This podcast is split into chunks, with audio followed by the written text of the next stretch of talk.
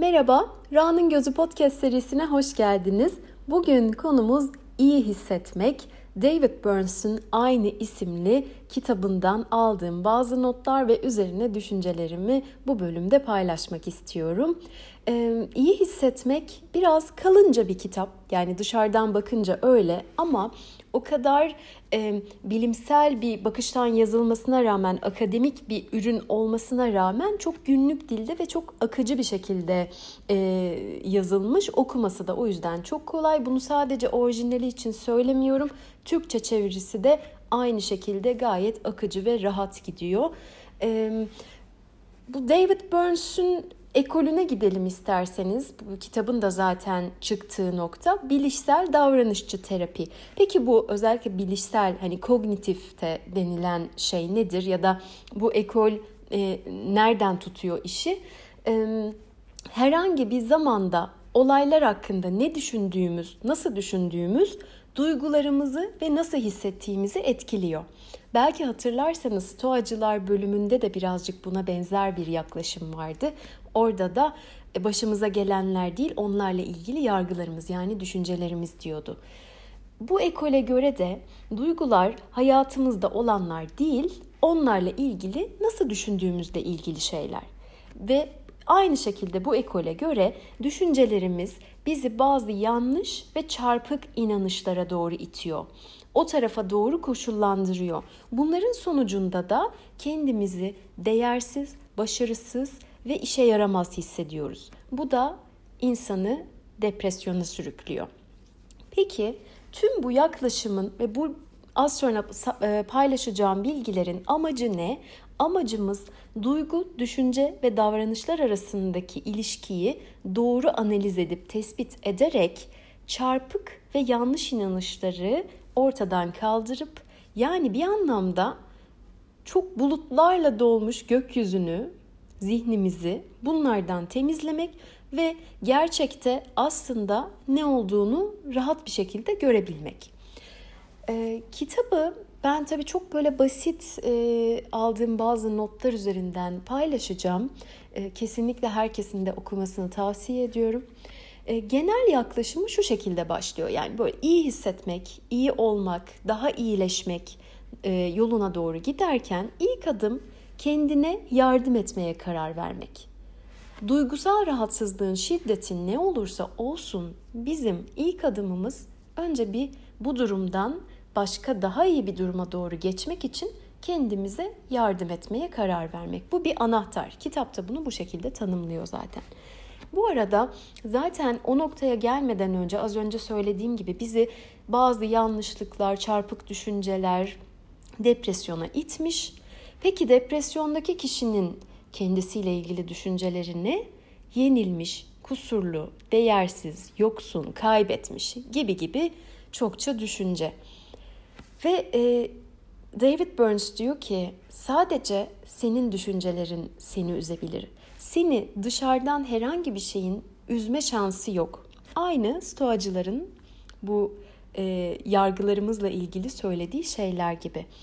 Eleştiri konusunda da aynısını söylüyor David Burns. Yani eleştiriler de e, seni üzdüğü zaman aslında sen eleştiriye üzülmüyorsun. Sen ona hak verdiğin için üzülüyorsun. Kendinle ilgili düşündüğün şeylere dışarıdan da onay geldi eleştiri formunda. Sen bunu bu şekilde alıp yine ona üzülüyorsun. Peki bunun karşısında Mesela sadece bir eleştiri örneğinden bakarsak bunun karşısında ne yapabiliriz? Bize çok acımasız, ağır, bizi üzen bir eleştiri geldi. Ben bunu birazcık ikiye ayırıyorum. Önce ben buna neden üzüldüm yoksa ben de mi buna hak veriyorum? Ben de mi kendimle ilgili böyle düşünüyorum? Bu içeride dönecek olan şey. İkincisi de e, muhatap olduğum kişi yani beni eleştiren kişiye karşı. E, bu arada eleştiriler e, bizi üzebilir, acımasız görünebilir, kötü görünebilir ama bir yandan da bizim daha ileri gitmemiz için bizi ateşleyebilir. Bizim için motivasyon kaynağı olabilir. Orada yine e, dikkat edeceğimiz şey bunun gerçek, yapıcı bir eleştiri olup olmadığını tespit etmek. Bunun için de ne yapacağız? Eleştiri karşısında netleştirici sorular soracağız. Bize birazcık daha genel, belirsiz bir eleştiri gelmişse atıyorum. Mesela podcast için diyeyim E, biri aradı beni dedi ki bölümün çok sıkıcıydı, çok kötüydü. Okey. Ne demek istiyorsun? Neresi sıkıcıydı? Konu mu sıkıcıydı? Ben mi sıkıcı anlattım? Kötü derken neresi kötüydü? Ses kalitesi mi kötüydü? Benim sesim mi kötüydü? Vurgular mı kötüydü? Yani son e, en net bilgiyi alana kadar, o konuyla ilgili gerçeğe ulaşana kadar seri bir şekilde sorular sormak, netleştirmek, üzerine bu, bu anlamda gitmek. Ee, eğer ki bunu yapmamıza rağmen hala çok belirsiz, çok havada muğlak etiketlerle bir nevi saldırıya uğruyormuş gibi oluyorsak da orada e, bunu okey verip belki devam etmemek, belki bunu anlamak bizim için yeterli olabilir. Ya da karşımızdakini gerçekten şöyle tek bir soruyla senin tam olarak hoşuna gitmeyen şey ne? Senin derdin ne dostum şeklinde devam edebiliriz. Ama hem kendimizle ilgili, kendi içimizde dönerken hem karşıda biri varsa netleştirmeye yönelik sorular bize burada yardımcı oluyor. Şimdi iç tarafta demişken ne dedik? Bizi aslında kendimiz üzüyoruz. En çok biz üzüyoruz. E, kendimizle ilgili yargılarımız, düşüncelerimiz, böyle çarpık şeyler bizi e, böyle içeriden yakıyor. Peki e, o zaman ne yapacağız? Tek bir şey yapmamız gerekiyorsa o da o eleştirel, nutuk çeken, içeriden bizi böyle bir azarlayan o iç sesi kapatmak, kapatmaya niyet etmek. Neden? Çünkü yanlış şeyler söylüyor. Bizi yanlış tarafa doğru yönlendiriyor. Gerçek değil. Onu da bir netleştirmemiz gerekiyor. Ee, bunun için iç eleştiriyi böyle hadi bakalım sen sus geç kenara diyerek e, susturmak pek de mümkün olmuyor. Farkına varmak, onunla belki konuşmak, bunun için yazmak güzel bir yöntem olabilir. Çünkü içeride konuşmak, düşünmek sadece biraz zihnimizi daha da fazla yorar. E, ama yazmak sanki o başka biriymiş gibi soru cevap şeklinde yazılabilir. Direkt cevap olarak yazılabilir. E, içeriden geçenler kağıda dökülebilir. Ondan sonra onun üzerine bir ayrı bir cevap yazılabilir gibi gibi böyle iç mektuplaşma diyorum ben ona. Öyle bir yöntem seçebiliriz ve bu hani iyileşmek, iyi hissetmek, bunlardan kurtulmak yoluna çıktığımız zaman şunu da kendimize hatırlatmak iyi gelebilir. Her şeyi hemen şu anda yapmak, halletmek zorunda değiliz. Aynen kitapta verilen bir örnek gibi yemeğe oturduğunda hayatının sonuna kadar yemen gereken tüm yemekleri yemeye çalışmak gibi olur bu. Her zaman bizim enerjimizin, o anki zihin durumumuzun, ruhsal, fiziksel durumumuzun yettiği kadar, o güne yetecek kadar bir adım atmak bizim için yeterli. Şimdi e, ben kitapta bu yanlışlık, çarpıklık, düşünce yanlışlarını 10 tane e, bölüme ayırmış. Bizim en sık yaptığımız, en sık düştüğümüz düşünce hatalarının üzerinden geçmek istiyorum. Birincisi ya hep ya hiç. Yani her şeyi ya tamamen siyah ya tamamen beyaz görmek gibi bir eğilim. Grilere yer yok. Halbuki bu ikisi arasında gri'nin bilmem kaç tane tonu olduğunu aslında hepimiz biliyoruz. Bu bizi neye götürüyor? Ya siyah ya beyaz. Özellikle bir işe giriştiğimiz zaman mükemmel yapmıyorsam o zaman ben başarısızım diye kendimi etiketliyorum. Mükemmel yapmayacaksam, yapamayacaksam da bunun ne anlamı var ki, ne değeri var ki diye de olan şeyi, güzel olan şeyi yok edip, yok sayıp, küçümseyip aslında her şeyi ortadan kaldırmak. Yani e, bunun için kendimize nasıl bir bakış yardımcı olabilir? E, birincisi doğada mükemmel diye bir şey yok. Bunu kendimize önce bir söylemek. Ya da yani şu bakışta olabilir. Ya mükemmel diye bir şey yok ya da her şey olduğu haliyle mükemmel. Yani iki uç tercih edeceksek şunu tercih edebiliriz. Ya her şey olduğu gibi mükemmel ya da aslında her şey eksisiyle artısıyla kusurlu bir şekilde okey. Ee, bu bizi daha önceki birkaç bölümde bahsettim sanırım. Bu her şeyi erteleme hastalığı, procrastination'ın da kaynağı olan bir düşünce hatası.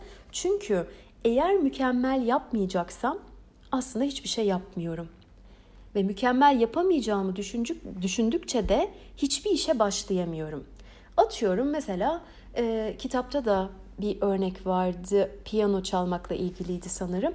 Ee, eğer ben mükemmel piyano çalacağım, bunun için her gün 6 saat çalışmam lazım gibi bir düşünceye kapılırsam e, ne oluyor? Ben hiçbir zaman o 6 saati ayıramıyorum ve yıllar geçiyor. Ben hiç piyano çalmadan yıllar geçirmiş oluyorum. Halbuki e, diyeceğim ki ben elimden geldiğince mesela bugün yarım saat, yarın 20 dakika, öbür gün 45 dakika buna zaman ayıracağım. Her yaptığım şeyi üst üste koy, koyacağım. En mükemmel piyano çalan kişi olmak zorunda değilim ama bu senenin sonunda her gün piyano çalmış olarak bu seneyi bitirmiş olacağım gibi bir bakış bu erteleme hastalığına yardımcı olabilir. Yani çözüm ne? Kusurları kabul etmek, bunun normal, gayet insani, doğal bir şey olduğunu kabul etmek ve hayatta grilere de yer açmak. Diğer hata aşırı genelleme. O da tek bir olumsuzluğu hiç bitmeyecek bir başarısızlık gibi görmek. Yani bir olumsuzluk tespit ettim, bu artık benimle mezara kadar gelecek.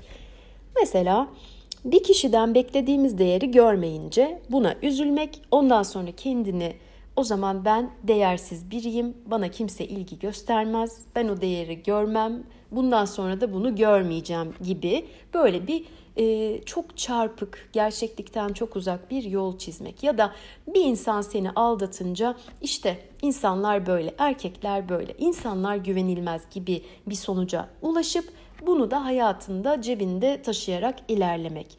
Burada kendimize neyi hatırlatmak yardımcı olabilir? Her olay, her hikaye kendi içinde özeldir. İlişkilerde bunun içinde. Her ilişki kendi içinde özeldir. Bu bir şey yaşadık diye hayatımızın sonuna kadar her şey aynı şekilde devam edecek anlamına gelmez. Eğer de böyle yaparsak, böyle düşünürsek hem kendimize hem karşımıza çıkan diğer insanlara, olaylara büyük bir haksızlık etmiş oluyoruz. Sonraki zihinsel hata zihinsel filtre. Bu ne demek? Tek bir olumsuz ayrıntıyı bulup ona takılı kalmak. Mesela depresyondayken sadece bugüne kadar başımıza gelen kötü şeyleri düşünmek, onları hatırlamak, hayatım zaten hep böyleydi tarafına doğru kendini kaydırmak. Sanki sen sadece şu anki üzgün, mutsuz, depresif halindeymişsin gibi ve artık böyle devam edecekmişsin gibi. Yani sen bunu aslında e, birazcık bunun dışına çıkıp baktığında biliyorsun. Başına bir şey geldi ya da bir durum oldu, buraya sürüklendin ve şu an bu ruh halini yaşıyorsun. Ama Böyle bir şeye takıldığımız zaman sanki hayatın büyük bir depresyondan ibaretmiş gibi kendini inandırmaya başlıyorsun.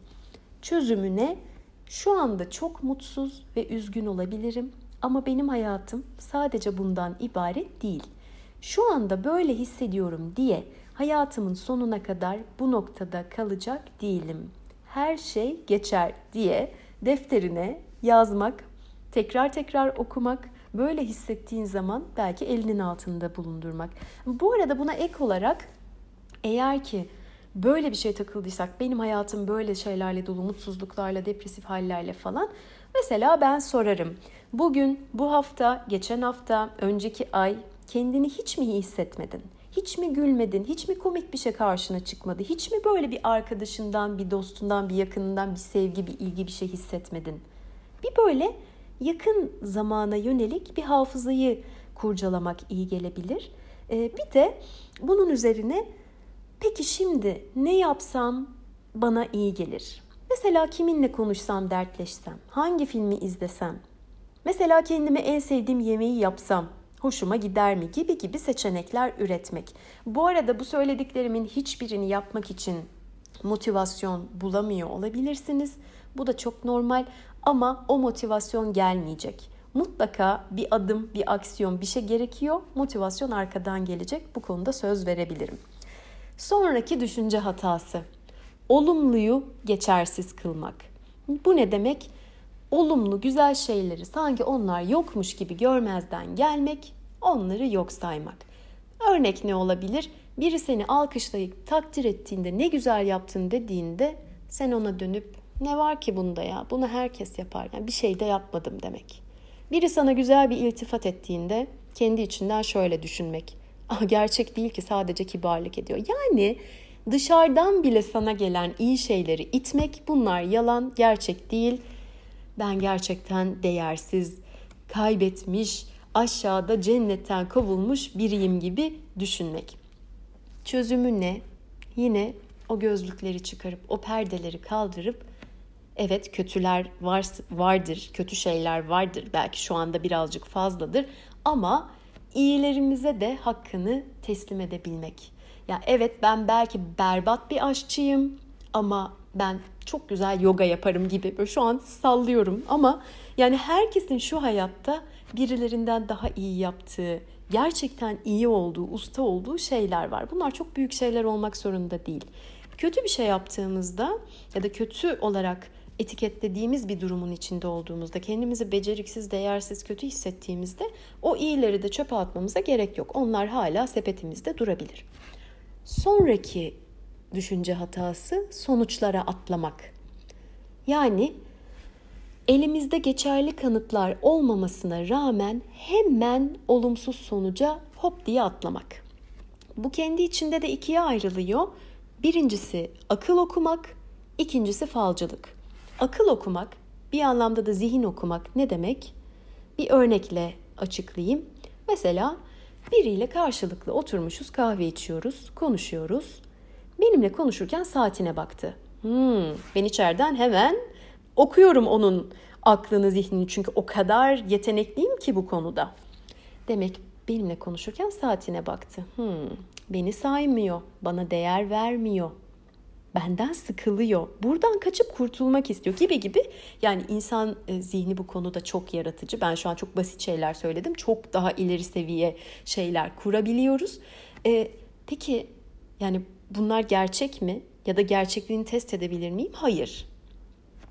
Bunu neden yapıyorum? Çünkü bu e, içeride bir ses ya da bir e, parçam benim bu konuda yetenekli olduğumu düşünüyor. Halbuki bu da yalan. Çünkü hiç kimsenin böyle biyolojik bir yeteneği yok.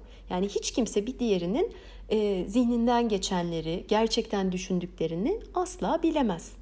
Bu neye götürüyor insanı ya da nereden kaynaklanıyor? Her davranışı, her duruşu, her bakışı üstüme alınıyorum. Çünkü neden? Çünkü her şey kesinlikle benimle ilgili gibi bir noktaya gidiyor. Hayır, her şey bizimle ilgili değil. Bir diğer tarafı falcılık. E, bu ne? İşlerin kötüye gideceğini öngörmek, zaten kötümser bir bakışla bakmak, kehanetlerde bulunmak ve bu kehanetlerin de yüzde yüz doğru olduğuna ikna olmak. Mesela canım sıkıldı. Bana ne iyi gelebilir? Az önceki saydığım seçenekler arasında bir arkadaşımı, yakın bir dostumu aramak. Ona demek ki ya kendimi şöyle böyle hissediyorum, konuşmak istiyorum.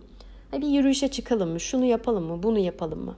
Aa, hayır aramama izin vermiyor o içimdeki falcı. Diyor ki hayır hayır hiç arama. Şimdi arasan kesin açmaz. Mesaj atsan o 5 saatte dönmez. Bir de bu arada kesin onun başka bir programı vardır. Sen hiç uğraşma sen otur oturduğun yerde diye e, fal bakıyor. Sen de bunun sonuçlarına yüzde yüz inanıyorsun ve o telefonu kaldırıp kimseyi aramıyorsun. Bu yakın zamanda benim şöyle başıma geldi. Ee, bir konuda canım sıkılmıştı. Elimdeki işleri halledip dedim ki işte şu arkadaşımı arayayım ben bu konuda onunla konuşayım. Yani müsait mi değil mi bilmiyorum. Ben bir arayayım dedim. Müsait değilse de e, bu durumu kendisine kısaca söylerim ya da mesaj atarım. Bana bir zaman ayırsın konuşalım. Yani ben kesinlikle bu konuda onunla konuşmak istiyorum. Aradığım zaman tam böyle konuya gireceğim. Ne haber nasılsın faslından sonra yani e, kendisi içini dökmeye başladı. Zaten sesi de çok iyi gelmiyordu. Bana dedi ki iyi ki aradın. Ben dedi sabahtan beri seninle konuşmak istiyorum ama telefonu kaldırıp seni arayamadım. Neden dedim? Çünkü hafta sonu senin kesin bir programın bir şeyin vardır. Yanında başkaları vardır. Şudur budur yani kafasında ben o kadar böyle ona zaman ayırmayacak bir hayat içinde yaşayıp gidiyorum ki beni arayamamış. E, bu benim de başıma gelebilirdi. Çünkü buna düşen insan bu ıı, ürettiği düşüncelere, bu kehanetlere o kadar inanıyor ki yani bir telefon kaldırıp aramak ya da mesaj atmak da ne olabilir ki? Yani meşgul olsa bile ne olabilir? Yazarsın başka zaman konuşursun diyorum ama yani ben bunu çok kolay söylüyorum. O işin içinde olunca insan ruh hali o kadar kolay kabul etmiyor bunları. Sonraki e, yanlış hatalı düşünce aşırı büyütme yani felaketleştirme ya da aşırı küçültme. Bu da nereden kaynaklanıyor? Olanı olduğu gibi görememekten. Negatif şeyleri aşırı, berbat, kötü, çok dramatize edilecek şeyler gibi görmek, iyi şeyleri de yok saymak. Mesela depresif bir zamanda üzerime kahve döküyorum ve büyük büyük ruhsal fiziksel tepkiler vererek beceriksizim, lanet olsun, her şey ters gidiyor, ben zaten hiçbir şey beceremiyorum, hayatımda hiçbir şey yolunda gitmiyorum diye yani üstüme dökülen 3-5 gram kahveyi hayatımın sonuna kadar yaşayacağım felaketler silsilesi olarak yorumlayabiliyorum. Ne yapacağız? O an tamam olan oldu, bağırdım kendime çağırdım falan filan üstüm kahve oldu, oturdum. iki yudum su içtim, nefes aldım. Kendime diyeceğim ki ne yapıyorsun sen ya? Gerçekten mi? Üstüne olsa olsa 3 gram kahve döküldü. Git tişörtünü değiştir. Kahve lekesi de geçen bir şey. Geçmese de sıkıntı değil. Git kendine yeni bir tişört al ve kapa çeneni. tabii ki böyle değil de daha yumuşak bir şekilde kendimizle konuşabiliriz. Ve geldik duygusal kararlar.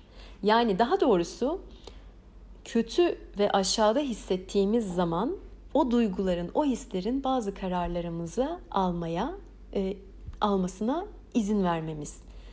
Olumsuz hislerin gerçekliğine aşırı inanmak ve madem böyle hissediyorum, bu kadar kötü hissediyorum, demek ki bunlar gerçek diye kendini daha da inandırmak. Burada ne yapacağız?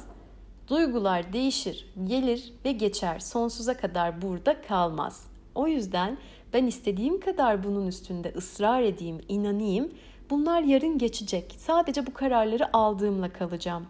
O yüzden biraz kendini sakinleştirmek, biraz gerçek tarafından tutmak ve mümkünse öyle hisler içindeyken özellikle de büyük kararlar almamaya çalışmak.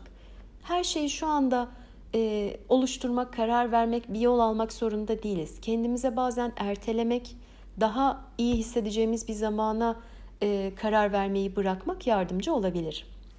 Ve geldik benim en sevdiğim meli malı cümleler kurmak. Böyle hissediyorum ama aslında şöyle hissetmeliydim. Bu hiç doğru değil. Ya bunu çok yapıyoruz bu arada. Bence herkes yapıyor. Sadece hislerle ilgili değil birçok konuda. E, şunu bir kendimize söyleyelim. Hiçbir zaman hiçbir şekilde hissetmek zorunda değiliz. O his ya gelir ya gelmez. Ve bizim mutlu olmak, iyi hissetmek, coşkulu hissetmek, enerjik hissetmek kadar mutsuz olma hakkımız da var. Biz mutsuz ve üzgün de hissedebiliriz. Onları yok saymak zaten hiç sağlıklı olmaz. Bunun yeter ki çarpık yanlışlar üzerinden gelen bir şey olmamasına dikkat etmeliyiz. Yani e, ben bir kayıp yaşadığım zaman üzülebilirim. O kayıp gerçekse, gerçekten değer verdiğim bir şeyi birini kaybettiysem tabii ki üzülürüm, ağlarım, yas tutarım. Onun da bir süreci var. Ama e, yani günlük hayatta birkaç şey yaşadım diye, bir sınavda başarısız oldum diye 6 ay depresyona giremem. Ya buradaki bu arayı, bu e, grafiği takip etmemiz ve doğru, gerçek, gerçekçi e, tespitler yapmamız bize yardımcı olur. E, diğer türlü e, kendimize bu hakkı vermezsek, yani eğer ki mesela benim her zaman mutlu olmam lazım, mutlu olmalıyım mutlu hissetmeliyim gibi bir içeride oluşturduğumuz yargı varsa her bir şeye üzüldüğümüz zaman, her üzgün hissettiğimiz zaman zaten yeterince üzgün ya da mutsuz değilmişiz gibi üstüne bir de başarısız hissederiz. Çünkü meli malı dediğimiz zaman aslında içsel olarak kendimize hedefler koyuyoruz. Bunu sadece hislerle ilgili değil, bazen günlük hayatta seçimlerimizle ilgili de yapıyoruz. Bir örnek kitaptan hafta sonu yüzmeye gittim. Sonra hasta oldum. Yüzmeye gitmemeliydim. Çok aptalım diye bir işte bu çarpık düşünce böyle bir sonuca getiriyor. Yüzmeye gittin diye aptal oluyorsun. Birincisi bunu analiz edersek bu yargı gerçekçi değil. Yüzmeye gittin diye mi hasta oldun? Birinci sorum. Hadi diyelim gerçekten hava çok soğukmuş, yüzdün, işte sonra rüzgar yedin, bir şey oldu, hasta oldun. Peki sen bunu bilmiyordun. Bilsen böyle davranır mıydın? Hayır.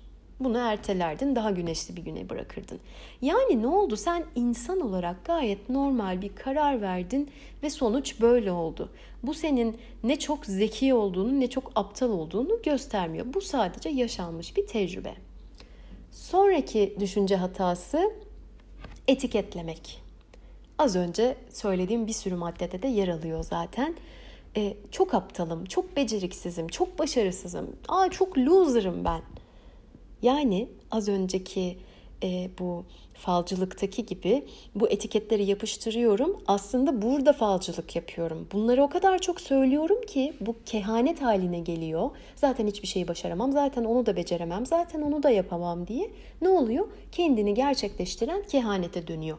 Ve bunları bu şekilde gerçekleştirdikten sonra da bu konuda biri beni eleştirirse diyorum ki ama bak hep doğru çıkıyor. Yani tam bir kısır döngü. Çözümü ne? Diyelim ki kendimi bir bir hata yaptım, bir şey yaptım ve dedim ki ben başarısızım. Ben hep çok başarısızım. Çözüm olarak kendime şunu söylüyorum. Yine o eleştiri konusunda yaptığım gibi kendimi de netleştirmem lazım. Bu konuda böyle bir hata yaptım. Bu kadar. Durum sadece bu. Bu konuda bir hata yaptım diye ömrümün sonuna kadar başarısız olarak kendimi tanımlamama gerek yok. Eğer bir konuda gerçekten aynı konuda çokça üst üste yaptığım bir hata varsa, bir şey varsa, bir beceriksizlik söz konusuysa ona yine gerçekçi bir bakışla farklı şekilde ele alabilirim. Ama böyle olsa bile yani o konuda olsa bile benim kendimi, hayatımı bunca buraya kadar gelirken yaptığım iyi şeyleri çöpe atıp ben nasıl bir aptalım, başarısızım demeye hakkım yok. Ve son maddemiz kişiselleştirmek. Az önce bir bölümde bahsettiğim gibi her şeyin benimle ilgili olduğunu düşünmek. Her şeyin benimle ilgisi var. Benimle ilgisi olan olmayan her konuda benim bir bağlantım var. Özellikle de depresif bir dönemdeysem her şeyi üzerime alınırım. Her konuda suçluluk ve sorumluluk hissedebilirim. Yani aslında bu konuda eğilimlerim var ve bunlar depresif dönemlerde inanılmaz artar gibi bir bakış var bu düşüncede. Peki buradan çıkmak için ne yardımcı olabilir bana? Yine durumu netleştirmek, gerçekçilik ve olanı olduğu gibi görebilmek. Birincisi bir soru. Bu söylediğim şeyler gerçek mi? Bunun suçlusu gerçekten ben olabilir miyim? Bunun sorumlusu ya da tek sorumlusu ben miyim? Her şey benimle ilgili olabilir mi? Çok cevap aramaya gerek yok. Ben direkt söyleyeyim. Hayır, olamaz Yine çok kolay söylenen bir şey ama bunları yapa yapa kendimi fark ede ede her fark ettiğimde biraz kendime daha yakından bakmaya çalışarak, daha gerçekçi bakmaya çalışarak bu bahsettiklerim sorumluluğu üzerimden atmak hiçbir şeyle bağım olmasın, benle ne alakası var, ben başka bir dünyadayım demek değil. Bunların hepsini fark etmek, üzerime alınacak bir sorumluluk varsa alıp o konuda aksiyon kararı vermek ya da vermemek neyse. Ama dediğim gibi olanı olduğu gibi görmek için olabildiğince işi, yargıyı, düşünceyi netleştirmeye ve gerçekliğe doğru çekebilmek. Ve benim son olarak söylemek istediğim bir şey var. Benim ajandama, defterime, telefonuma yazdım ve çokça hem e, özel hayatta arkadaşlarımla konuşurken ya da bazı mentörlüklerde fazlaca tekrar ettiğim e, bir cümle var bu kitaptan. Hiç kimse her şeyde başarısız olamaz. Daha önce de söylemiştim. Dövme yaptırmaya kendim açısından yani e, başkası okey de ben kendime yaptırabileceğimi düşünmüyorum ama yaptırsam herhalde bunu da çok görünür bir yere yazdırırım. Hiç kimse her şeyde başarısız olamaz diyerek bu iyi hissetmek bölümünü burada bitiriyorum. Sonraki bölümlerde görüşmek üzere. Hoşçakalın.